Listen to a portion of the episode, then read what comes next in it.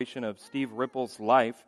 Um, so it is both my joy and my honor to share this experience wall as we celebrate who Steve was and celebrate someone who loved Christ so deeply. So let's kick this off with a word of prayer. So would you pray with me? Holy Spirit, we welcome you into this space as we celebrate the life of Steve Ripple. Be present among us as we say our temporary goodbye Bring comfort to us as we remember the life of one of your sons who served you so well. Lord Jesus, we thank you for your gift of life. Thank you for coming to us so that someday we might go to be with you. Thank you for making new life possible. Thank you that because of your death and resurrection, our goodbye to Steve is only temporary. We praise you today for conquering death. Jesus, we praise you that you create space for us in your Father's house. And we praise you that at this very moment, our brother Steve is checked into his never ending home in your Father's house. Jesus, thank you for the wonderful portrait of a life lived in service to you that Steve has given us. We praise you for the legacy that Steve has left to family and to everyone who had the privilege of knowing him. I pray that we might follow in that legacy. I pray that just like Steve, we would be servants of King Jesus. In your strong name. Amen. Well, today we have gathered to celebrate Steve's life, but even greater, we're celebrating the life that Steve lives right now, which is his resurrected life with his Savior and Lord Jesus Christ. So, as we begin this celebration, I'll invite us all to stand and to worship the one who makes that life that Steve is living right now possible, King Jesus. So, let's stand and worship. There's lyrics that are printed on the cards that were on your seats Let's stand.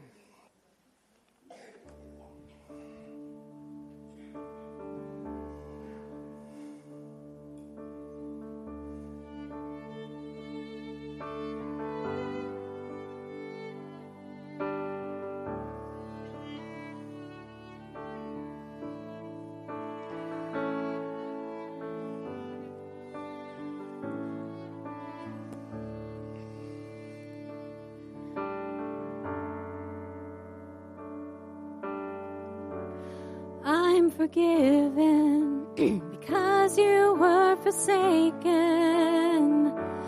I'm accepted. You were condemned.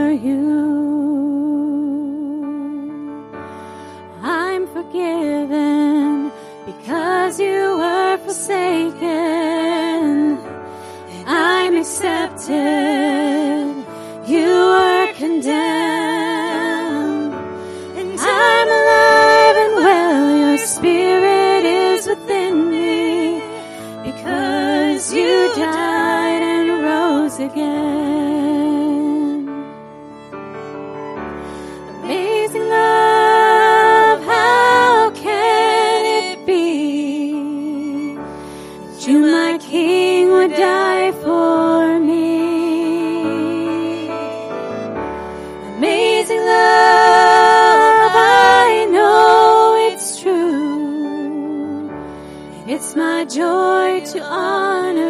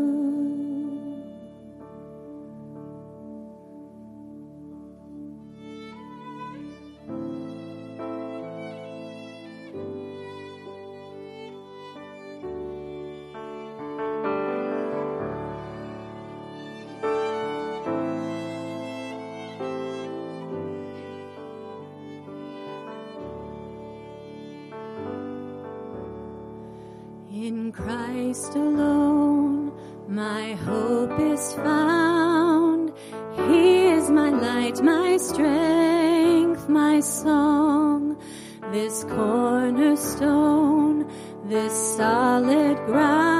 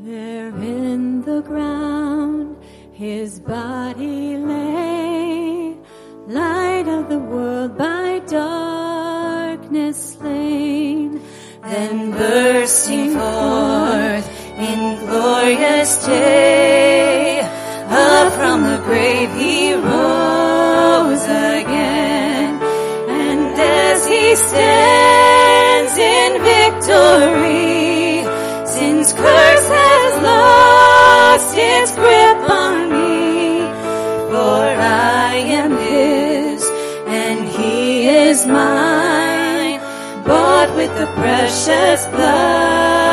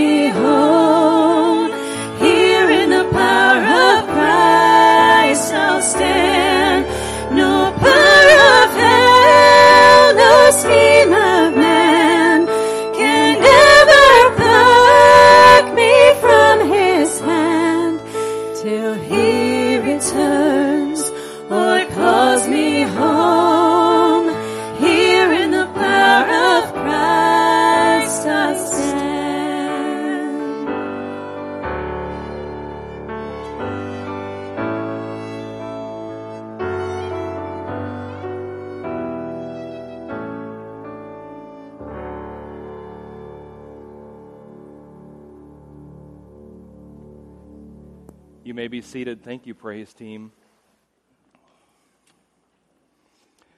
I am still pretty green here at Grace 242 because I became the pastor last December. And when I first came to Grace, the elders were briefing me on the covenant partners here at Grace, and I remember Jeff Stanola, one of our elders, mentioning the name of Steve Ripple.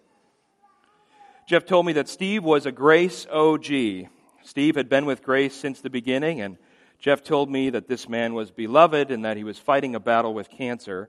And Jeff's words were, We love Steve. And so when I first started in December, I made it a point to meet this man who was so dearly loved. And I remember calling Steve and asking him about a meetup. And to my surprise, he says, Well, Bill, I'm at Collectivo Coffee in Mequon if you want to come over right now. And I'm like, Okay.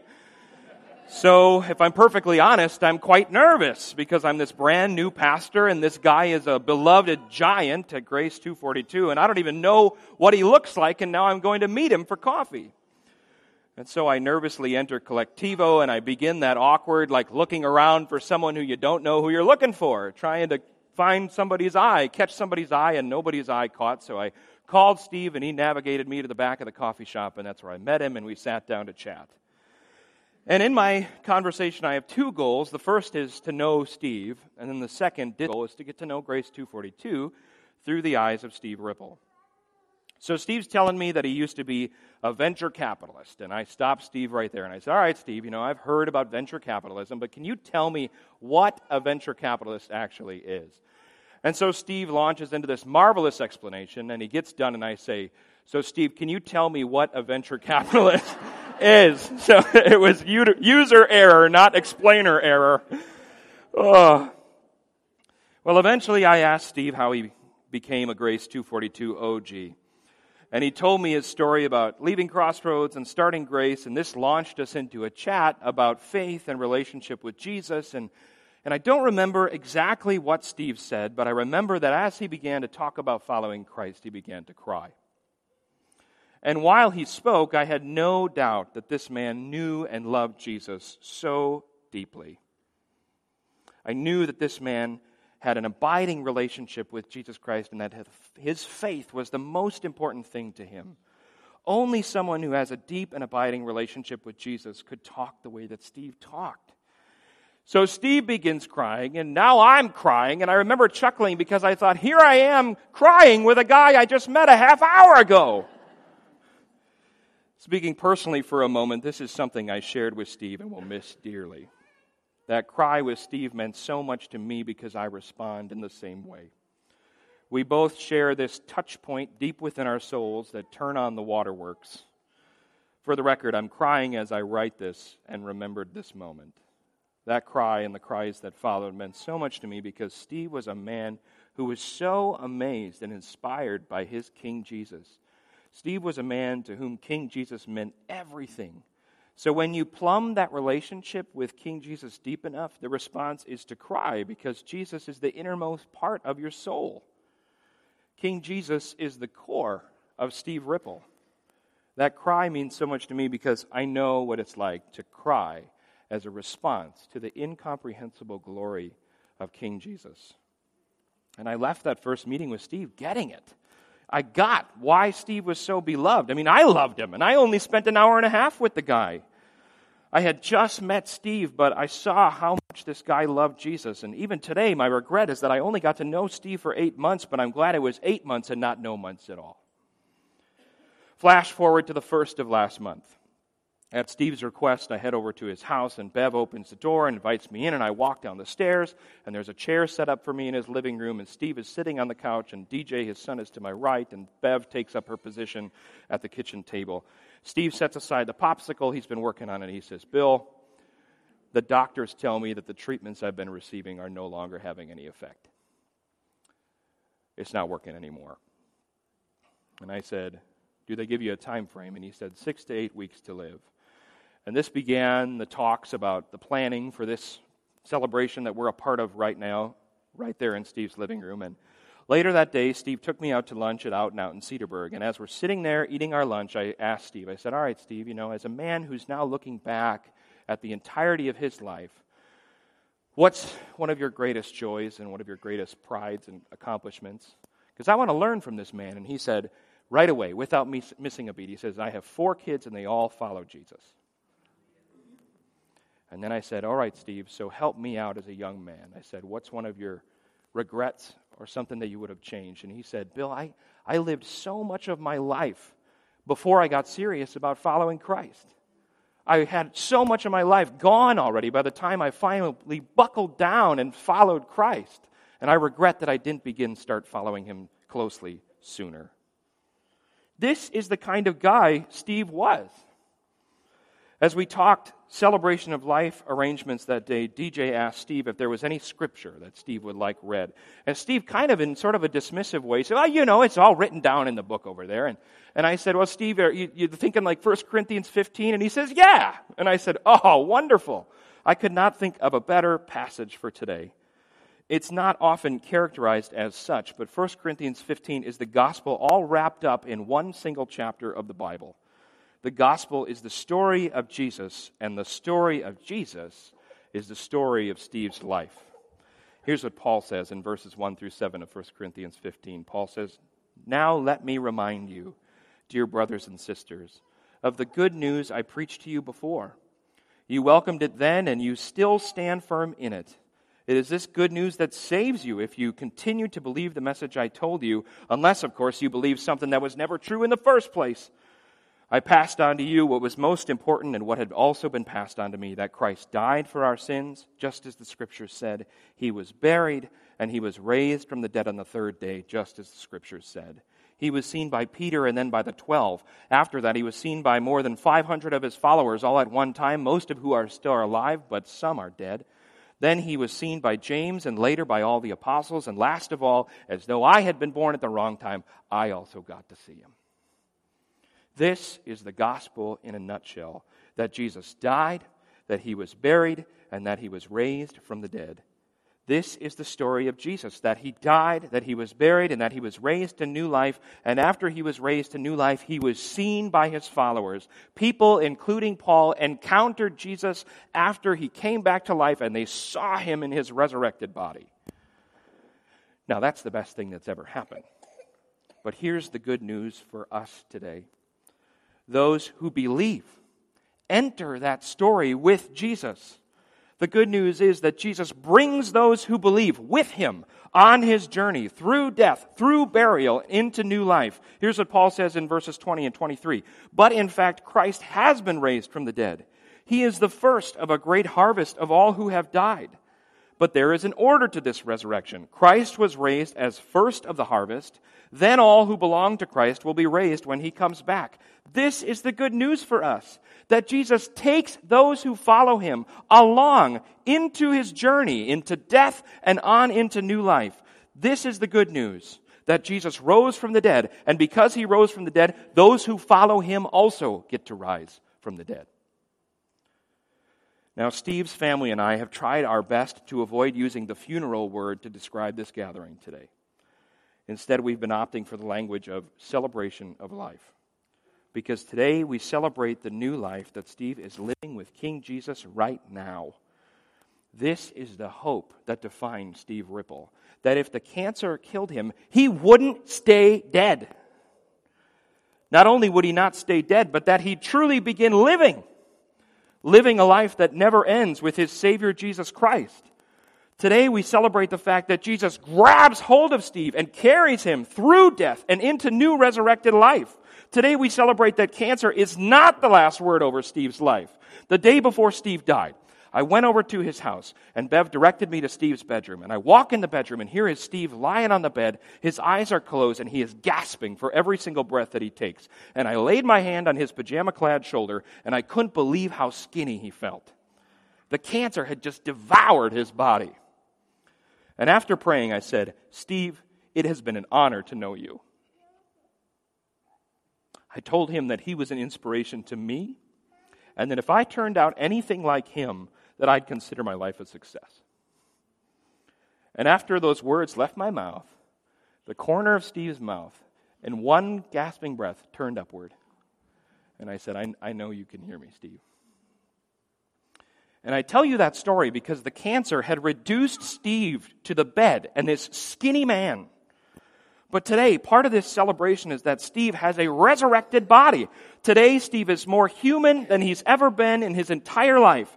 Today, Steve has a body that is without blemish. Why? Because Jesus rose to a resurrected body. Today, we thank Jesus that because he rose to a resurrected body, Steve gets to rise to a resurrected body. This is what Paul says in the latter part of Corinthians 15. He says, It is the same way with the resurrection of the dead. Our earthly bodies are planted in the ground when we die, but they will be raised to live forever. Our bodies are buried in brokenness, but they will be raised in glory. They are buried in weakness, but they will be raised in strength. They are buried as natural human bodies, but they will be raised as spiritual bodies. For just as there are natural bodies, there are also spiritual bodies. And then Paul sets up this Adam Christ typology. The scripture tells us the first man, Adam, became a living person, but the last man, Adam, that is Christ, is a life giving spirit. What comes first is the natural body, then the spiritual body comes later. Adam, the first man, was made from the dust of the earth, while Christ, the second man, came from heaven. Earthly people are like the earthly man, and heavenly people are like the heavenly man. Just as we are now like the earthly man, we will someday be like the heavenly man. Today we can celebrate that Steve's earthly body has been buried in the weakness of cancer and that he has risen with the second man Christ to a body of strength. A week ago today, we were at a party hosted by some of our people from Grace 242, and the husband, Bob is his name, has been having tremendous back pain. And as he talked to me at that party, I could, his face was locked in a grimace of pain. And Bob asked me, he said, Bill, did you get to see Steve before he died? And I said, Yes, I got to pray with him the day before he died. And then we continued talking, and I said, Bob, if you can believe it or not, Steve right now has a better body than both you or me. Right in this moment, Bob, if you can believe that. Today we celebrate that Steve has a better body than any one of us in this room. Back to my meeting in Steve's living room on July 1st. When the celebration of life discussion had wrapped up, I leaned back in my chair and I felt my eyes light up when I said this. And I said, Steve, you get to meet him. And Steve started to respond, and Bev totally interjects, and she says, Oh, Bill, you don't know the half of it. He's all excited to meet Jesus. And we start laughing. And I said, Bev, you just used the word excited to describe Steve's death. But this is who they are. This is their faith that they can use the word excited to describe Steve's death because it's not about his death, but it's about his meeting his King Jesus. That Steve can be excited about the King who brings Jesus along on the journey through death into new life. And when the laughter about Bev's excited comment had died down, Steve said, Bill, he said, when I used to picture meeting Jesus, I used to imagine just peppering him with all these inquiries like, how do humans have free will, but God knows everything that's going to happen? You know, like, was the earth legitimately created in a 24 hour day period, six days? You know, this kind of thing. And he says, and of course, a tear began rolling down his cheek when he said this. And he said, Bill, now when I imagine seeing Jesus and meeting Jesus, I just sit in the silence. And I just sit in the happiness of being with my King. I don't say a word. This is Steve Ripple, a man whose entire life pointed to the moment when he'd finally meet the King who had brought him on the journey through death into new life. Amen. So I'm going to turn it over to Steve's sons, and they're going to kick off this time of sharing, and they're going to set some parameters, and um, I'll turn it over to you guys. My name is DJ, and I'm Steve's oldest son. And as we talked about together, uh, as it was actually just before Father's Day this year, as we talked about what this time of celebration might look like, there were very few things that my dad was resolute one was that he wanted um, he wanted there to be a message that was based on Scripture. Another one was that he wanted there to be food trucks, and so so as we leave, there'll be food trucks.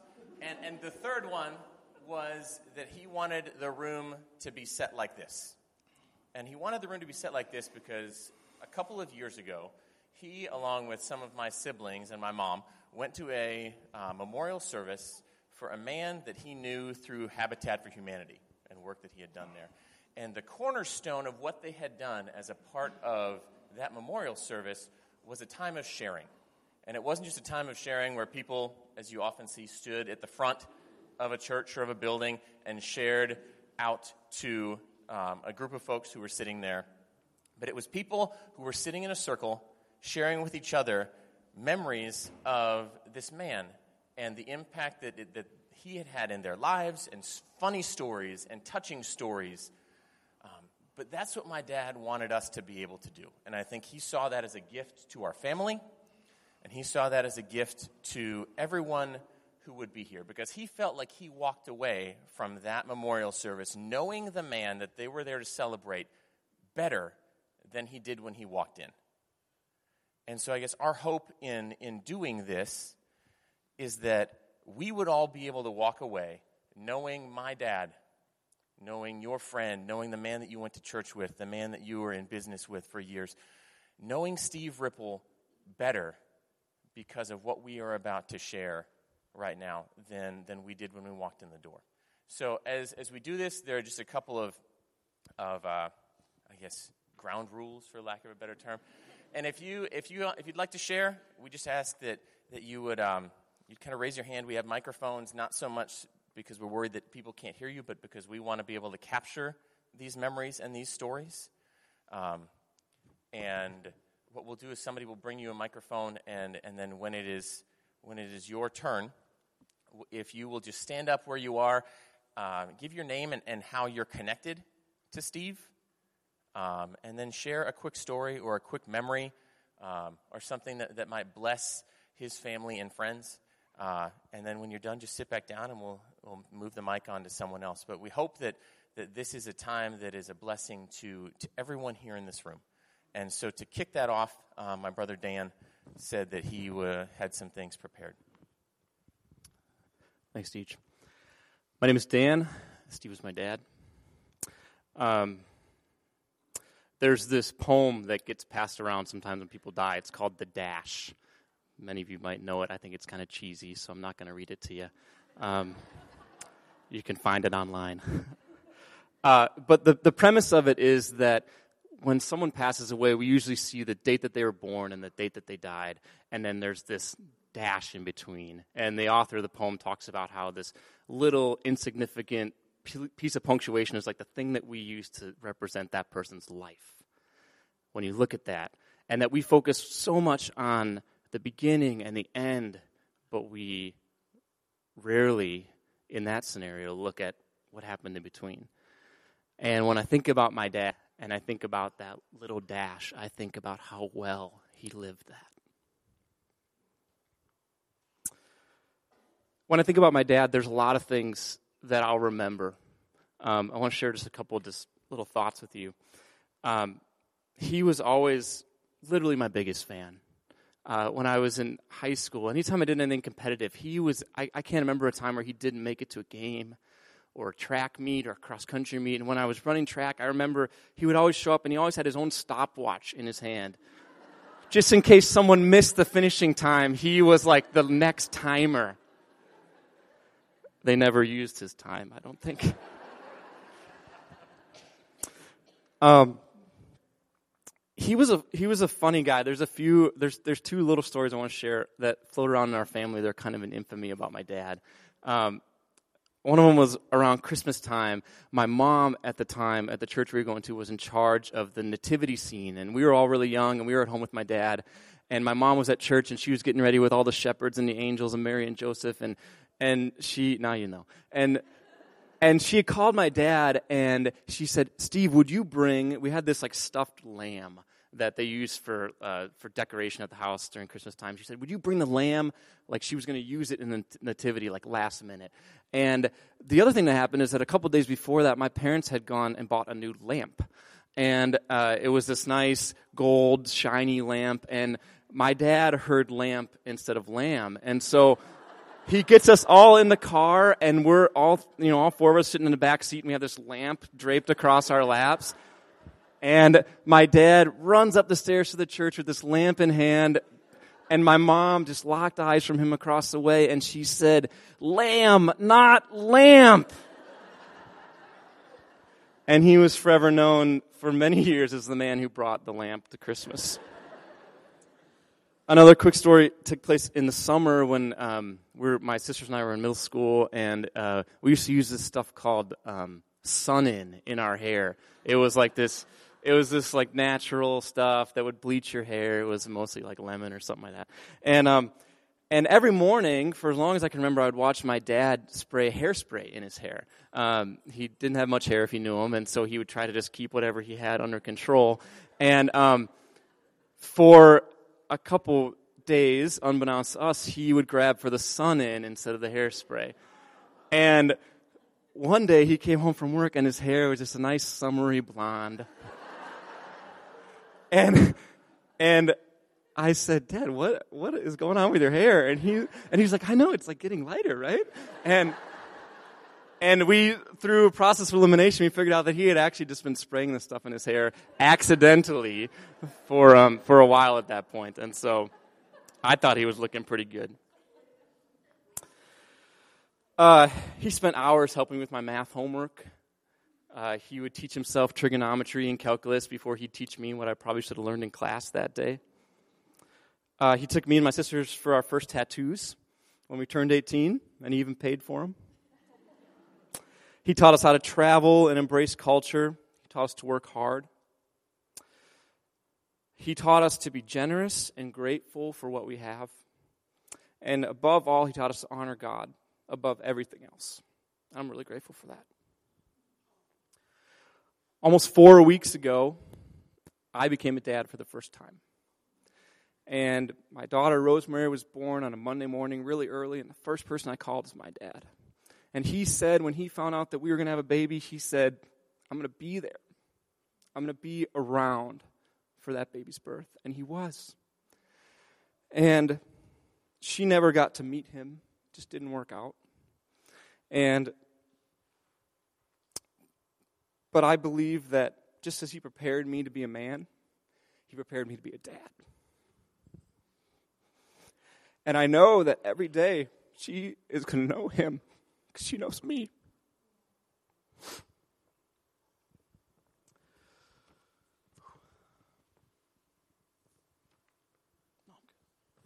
Um, I got one more quick story to share. This is something that my dad shared with us um, a couple months before he passed. One of the blessings that we had in the almost year that we knew that he was sick and it was terminal and he was going to die is that we as a family had the opportunity to be really intentional. Not everyone gets that, but we did. And we knew that every Christmas, Thanksgiving, every time our family was able to all be together around the table was going to be probably one of the last times we were able to do that with my dad.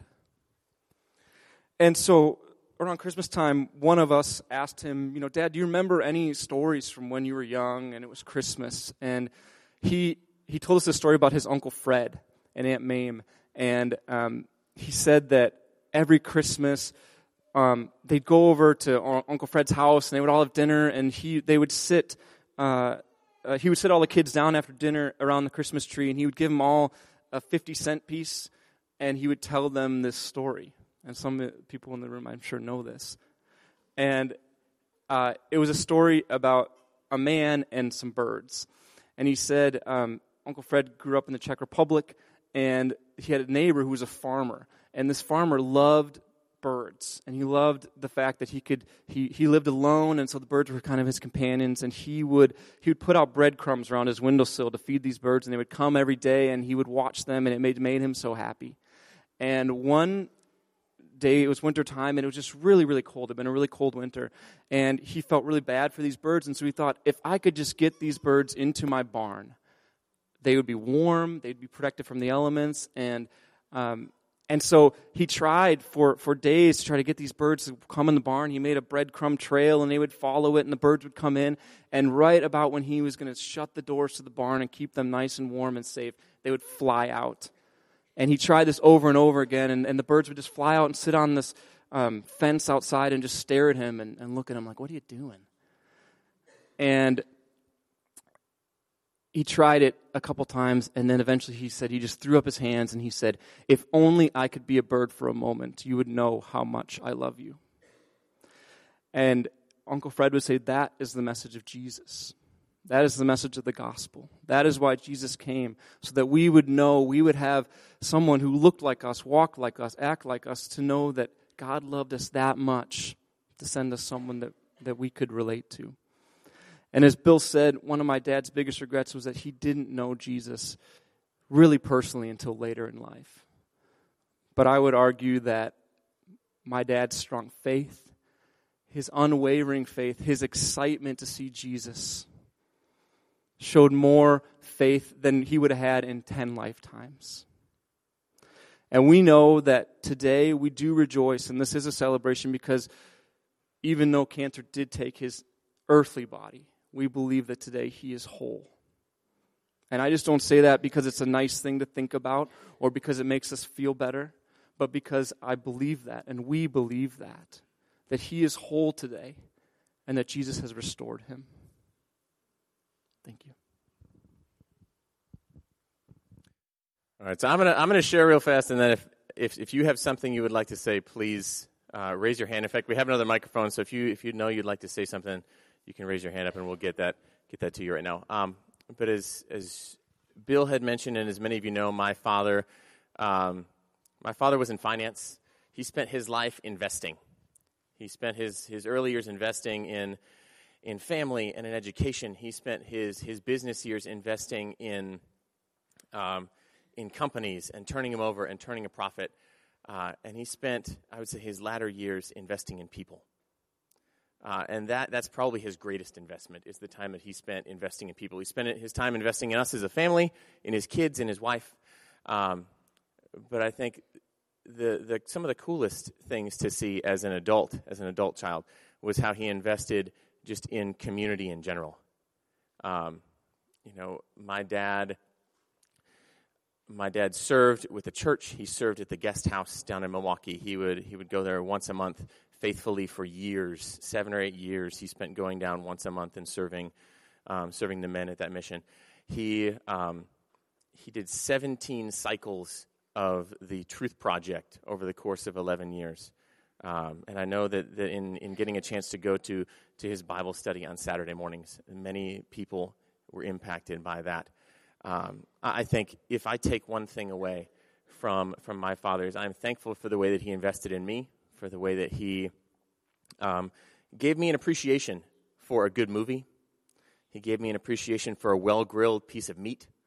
Um, he gave me an appreciation for travel.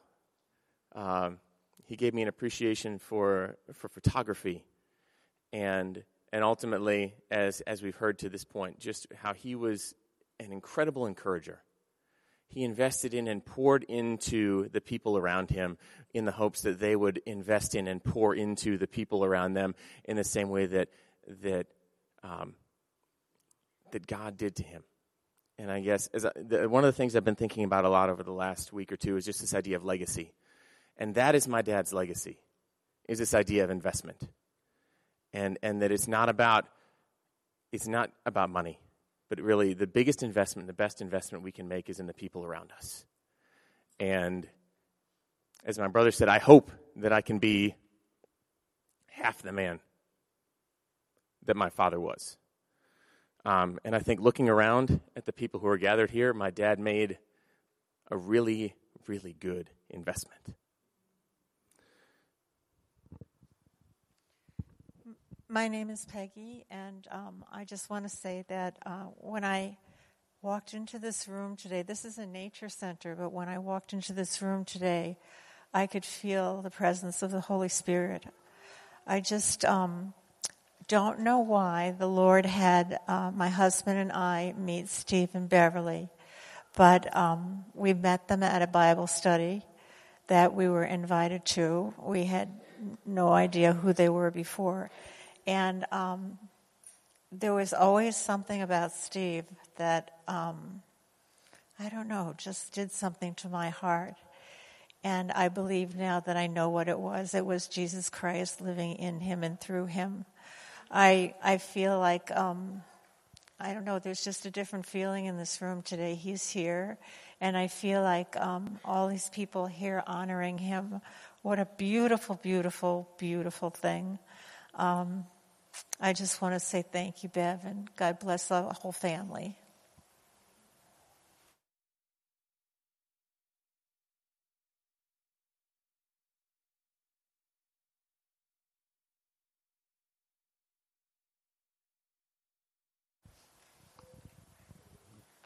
I'm Steve's sister, and uh, we were both born in the same year. He was born in January, and I was born in December, so we always shared one month of being the same age. And every year he would call me and say, How does it feel to be the same age as me? But it was good for a year, but he never missed a year of calling me. And I know that um, his physical life has ended, but I like to think of the beginning of our times. And uh, we spent a lot of time together in the playpen. And I got, I got to know him real well. In fact, we became drinking buddies at that time. We both were on bottles, and um, we we grew up, and and uh, he was always my big brother. Um, he taught me how to drive. he um, interviewed my boyfriends. In fact, I married one of his friends. and uh, he was just always there for all of us. And he, if something came up in the family, he stood up and took care of it, especially after my parents died. So, anyway, it's a big loss. Can anybody have a really good joke so I can laugh before I cry? um, yep. I'm Mary. I'm Steve's younger sister. His second best sister, I guess. I don't know. um, we're about five and a half years apart, and um, I know when, when we were growing up,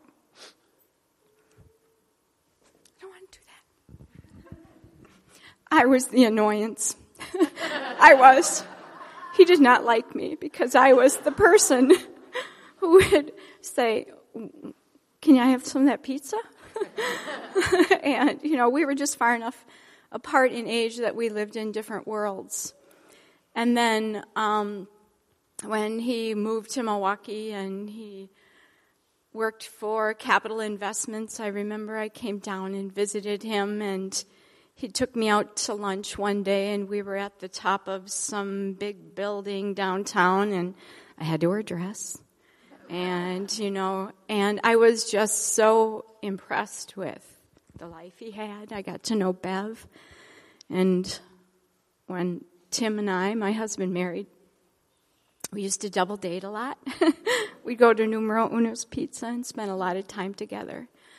Um, I'm a nurse as well, and um, so I had. Um,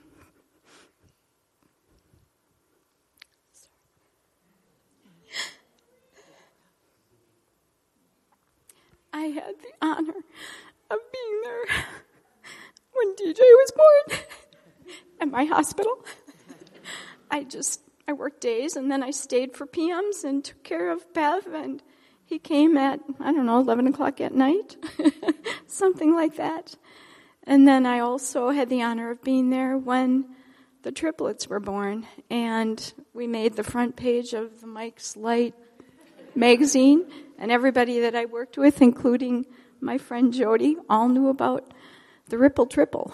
you know? It was the second set of triplets ever at the hospital. And it was just wonderful. In fact, re- i remember the time when Bev she had an ultrasound during the pregnancy, and I don't know if you remember this, but she came over to my house. She was alone when she went for her ultrasound, and she came over to my house, and she's like, Mary, I don't know how to tell Steve this.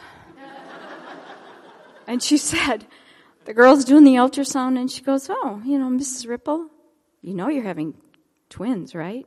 And Bev's like, What? And then all of a sudden, she was like, Oh my gosh there's another head there. and that's, so I don't know exactly how you did it, but we talked a lot about different ways that you could you know, that you could break the news to Steve. Literally. I do remember many a day after I was done working, um, I would come and feed a baby. and, you know, it was, it was really one of the best times of my life as well. And then I think our families got really busy, even though we lived 30 minutes apart. There were years where we saw each other once or twice at the holidays or something like that. So I think the, the gift for me that Steve gave me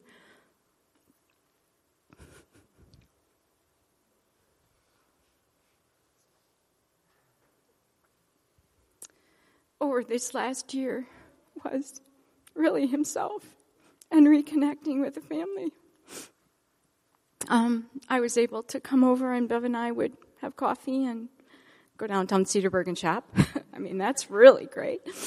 And I got to pick up DJ at the airport and got to see him a lot and his family. And um, it really was, it was a wonderful gift.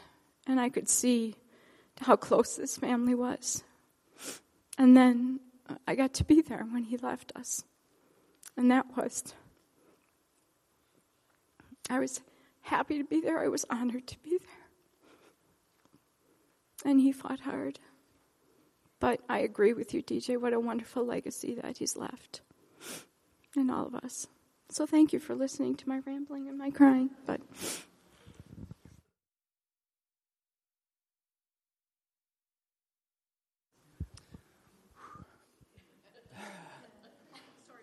Yeah. Um, I'm John. I'm Steve's uh, youngest brother, 11 years younger. My story isn't as, um, um, um I don't know how to put it, as uh, detailed as Mary's. But I'm going to tell you one thing that jumps out, and this is this was Steve. Um, I I was living in um, Chicago. I was about to get married. And my wife and I were getting married in Milwaukee, and we needed to have a rehearsal dinner. And we could have picked anywhere.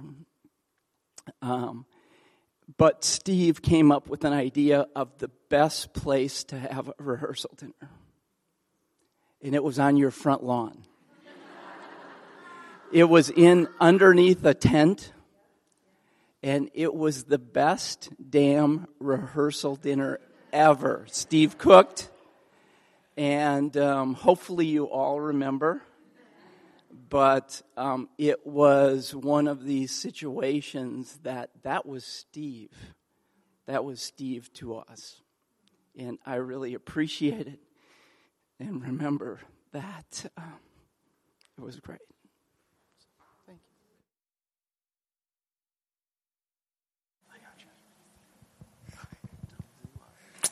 I am Steve. I am Steve's. I my name is Ethan. I am Steve's grandson, and I've always wanted to speak through a microphone. So I'm glad I am speaking through this microphone right now. Tell your memory about Grandpa. Go ahead. I really like going fishing with Grandpa. So, oh, I always like going fishing with my other grandpa too. yeah. Thank you for sharing.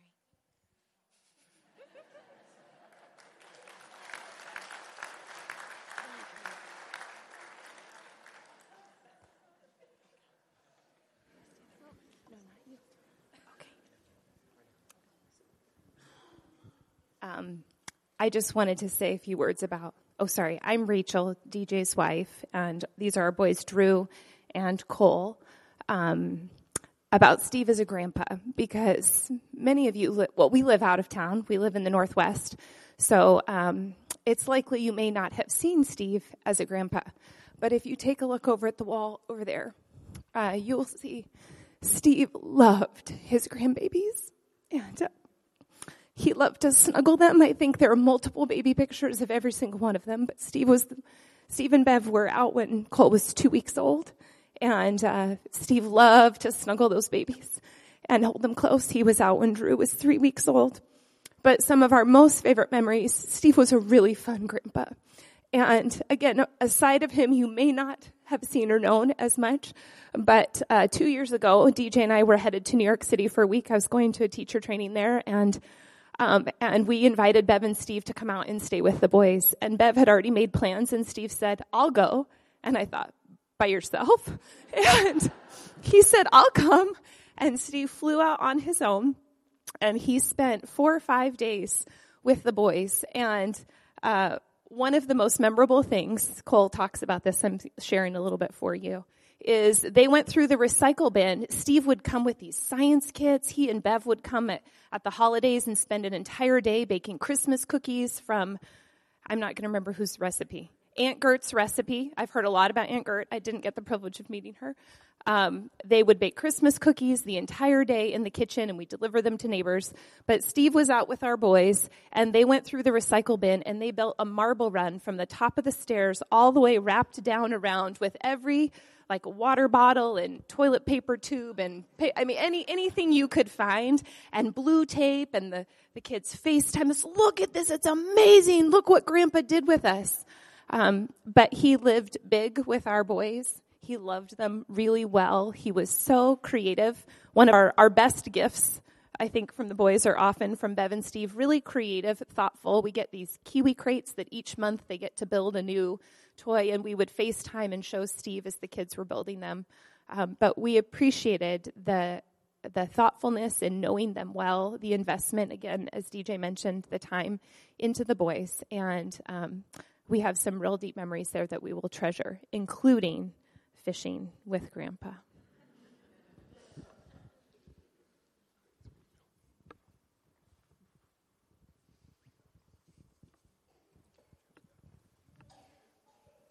Morning. My name is David Lang, and I had the privilege of spending a lot of time with Steve in Bible studies. We have a Saturday morning men's Bible study that Steve was a part of for a long time. We also went through the Truth Project, and I'm curious how many other people went through the Truth Project with Steve and Bev? Yeah, he was great at that. One of the things I really admired about Steve was his ability to contextualize the Bible. You know, it's so easy to take things out of character, take one line here, one line there. Steve always had such a great understanding of who God was, of who God's character is. He was able to take whatever line in the Bible and, and make sure that it was in accordance with the character of God. And so going forward, he's a huge loss for us. But going forward, I'll always take that with me that he was uh, able to do that for us as a group and so knowledgeable. So thank you.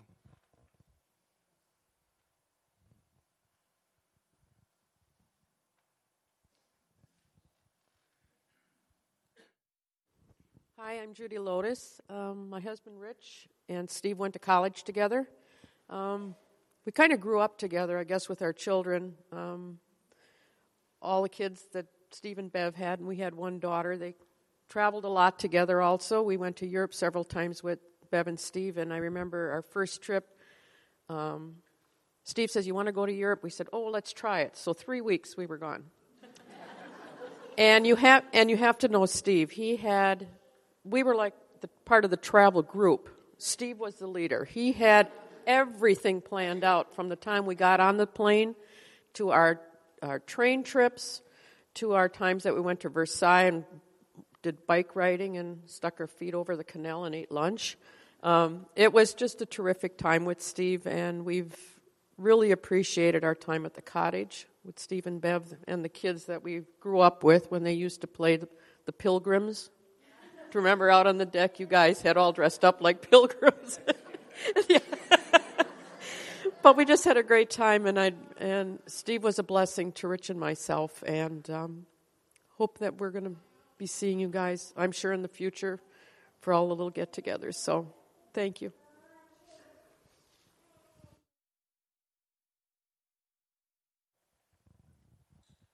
Um, hi, my name's Kevin, and I'm I'm kind of kind of a mystery why I'm here. I mean, I've known of Steve, I've known of him for maybe two or three years, but I've maybe talked to him maybe a, a total of an hour or two.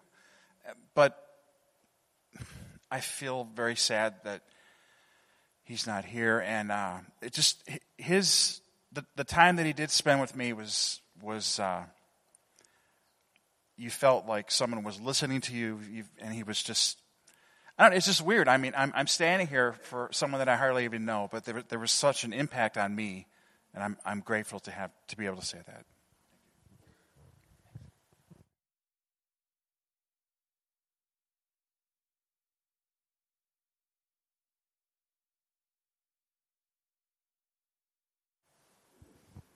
Hi, my name's Diane Johnson. My husband and I have known Steve and Bev for about 11 years, ever since we came back to Wisconsin. And the thing that struck us most about the two of them are they are people people. Just like Kevin shared, you didn't have to spend all that much time with them, and you'd really feel that you were accepted, you were listened to, you were understood. And as I got to know Steve better over the years, we went through Truth Project with him, he's been in Bible studies with him.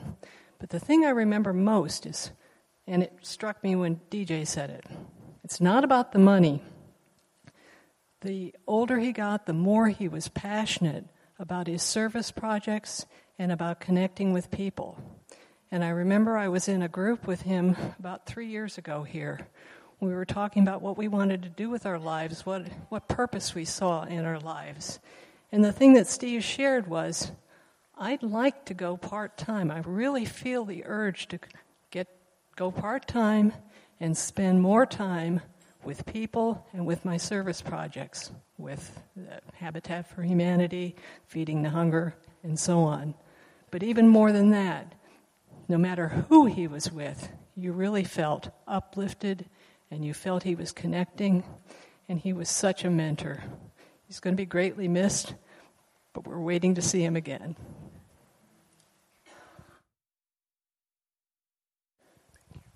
Good morning, everyone. Um, I'm Dave Koskinen and was another fortunate member of the Saturday morning Bible study group that Steve was, uh, was an anchor of.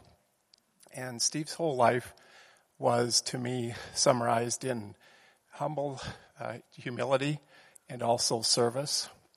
We had an opportunity that was uh, a tremendous gift a few weeks ago to gather with Steve uh, to, in essence, to say goodbye, but also, more importantly, to let him know how much he meant to us and what, what his service, uh, how it was represented to us. One of the things that we shared was that he was consistently uh, very very representative of Christ in the way that he modeled his life. And his, in typical Steve response, he said, Anything that you see reflective of Christ in me is not due to me, it's due to my relationship with Christ. And to me, that just spoke volumes of who he was and the way that he lived his life was so consistent with his faith. And he leaves a tremendous legacy of his faith and the way that he lives his, lived his life and the way that he reflected on his children as well. So we were so grateful for that gift of time with Steve. We thank you all uh, so much. Uh, DJ, it was wonderful to have you a part of so many of those services. Uh, what a legacy to be able to hear from uh, other people that had such an influence. Uh, we're so positively impacted by your dad, and we're grateful for that time. Thank you.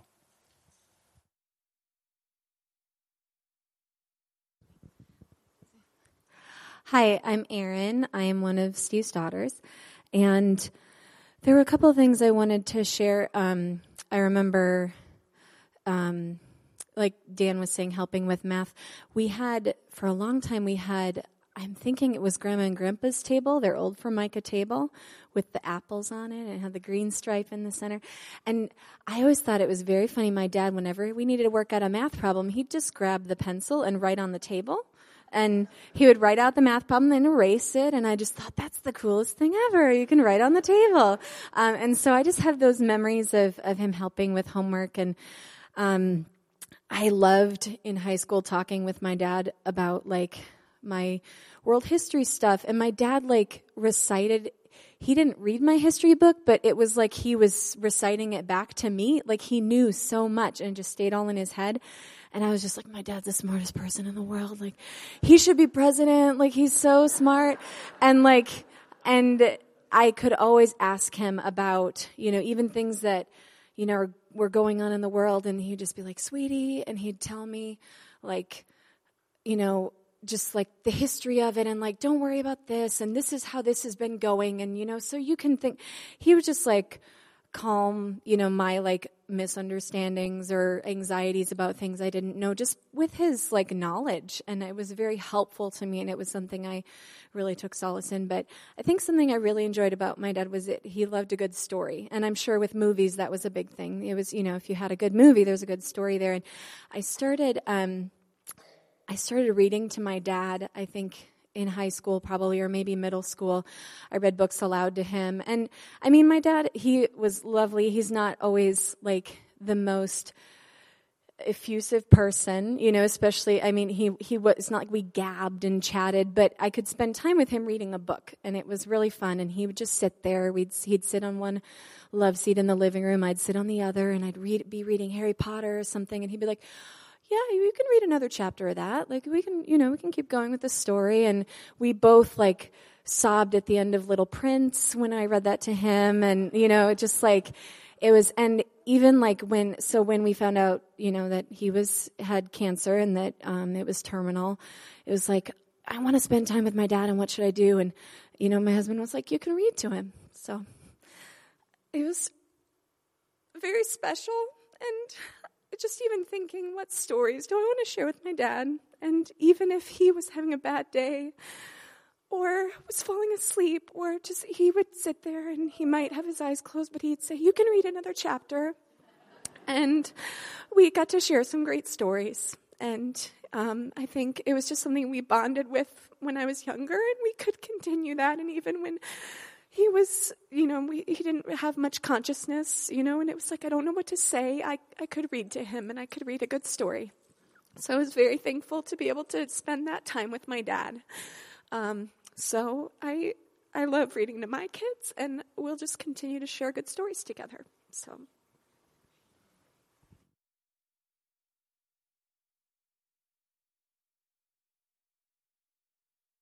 Well, what I think I'll do is this will kind of be our last call. So if you want to say something, um, now's your time. Okay, Jeff. You, yeah, thanks, Jeff.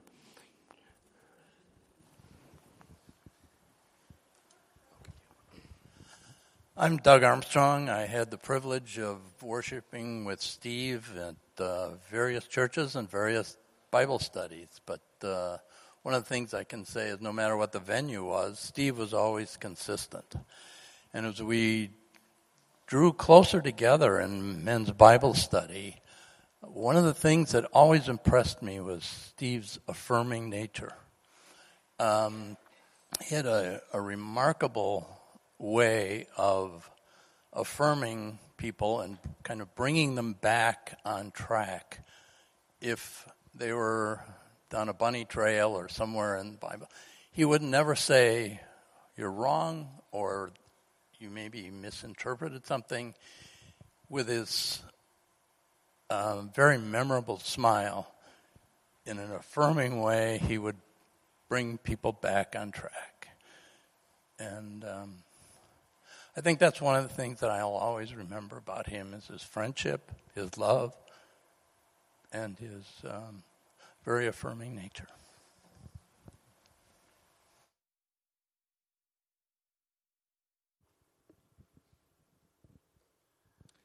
Well, thank you very much for that time. So I'm sure you have all blessed the family richly with that. So thank you for being willing to take the risk and, of public speaking and, and share for all of us. So praise the Lord for that.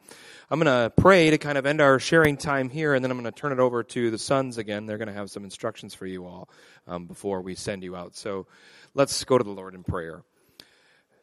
Dear God, once again, we just thank you for this incredible gift you have given each and every one of us, this man, Steve Ripple. Um, Lord, uh, so many of us are here today because of the legacy that Steve is leaving us, because of how much Steve loved you, God. Um, it is so encouraging to see how many people saw the difference that his walk with your son Jesus made in his life.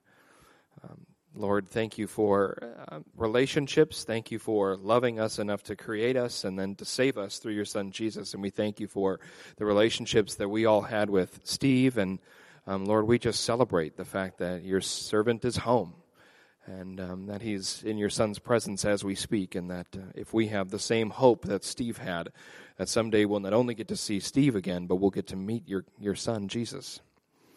Lord, I just praise you for this time together. I praise you for this celebration of life that we can, um, through the tears, know that this is not the end. In fact, in many ways, it's just the beginning, Lord. And um, we praise you for the gift of life that you give us. And we praise you for the gift of new life through your Son. In your name, amen. So I'll invite you guys, you have instructions for us. Dan, thanks.